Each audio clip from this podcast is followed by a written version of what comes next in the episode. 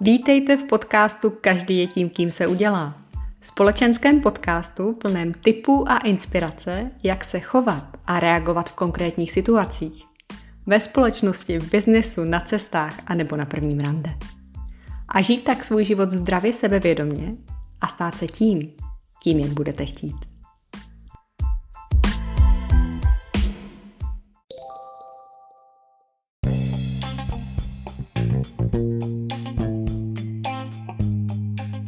Zvládnout jednání s těmi, kteří jsou snadno urážliví, není vůbec jednoduchá disciplína. Pár tipů, jak na to, tak abyste si v uražené atmosféře zachovali zdravý rozum a vlastní důstojnost, najdete v další epizodě společenského mini podcastu, u kterého vás vítám. S lidmi, kteří se snadno urazí, přestanou mluvit a vytvoří hustou atmosféru, ve které se můžete snadno ocitnout i vy sami, bez toho, že jste k uražení samotnému vůbec přispěli, je to opravdu kříž. Ale na jejich obranu nutno dodat, že oni sami to mohou ovlnit skutečně jen stěží a velkou sebedisciplínou. Je to jejich charakterový rys, který se velmi, velmi těžko koriguje. Jako třeba u ostatních žádlivost nebo závist.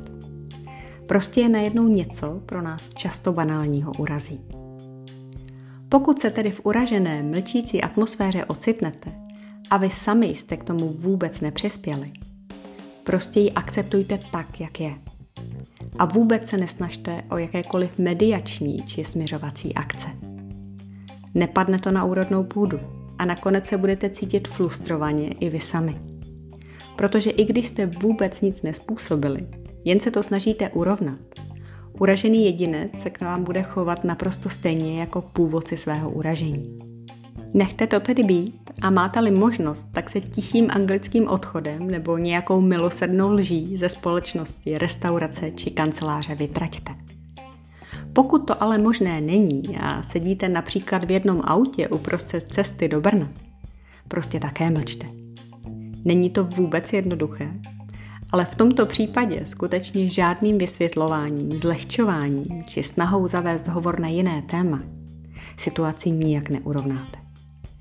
Nezbývá tedy, než se s tím smířit a do Brna vydržet. Pokud jste ale naopak čím si k uražení přispěli, byť to nebylo vůbec úmyslné a máte za to, že to byla naprostá banalita, je na místě se omluvit a vyjádřit upřímnou lítost. Měli byste ale počítat s tím, tedy je to více jak pravděpodobné, že si uražený vaši omluvu sice vyslechne, ale chování nijak nezmění. V této situaci zachovejte klidnou hlavu, pokračující stav akceptujte a co je důležité, už se více neomlouvejte. Upřímná omluva prostě stačí jen jednou. Dokola se opakujícím omlouváním byste jen ztráceli svou důstojnost a vaše omluva upřímnost. A to je dnes všechno. A já vám přeji co nejméně uražených a krásný začátek babího léta. Děkuji za pozornost a mějte se krásně.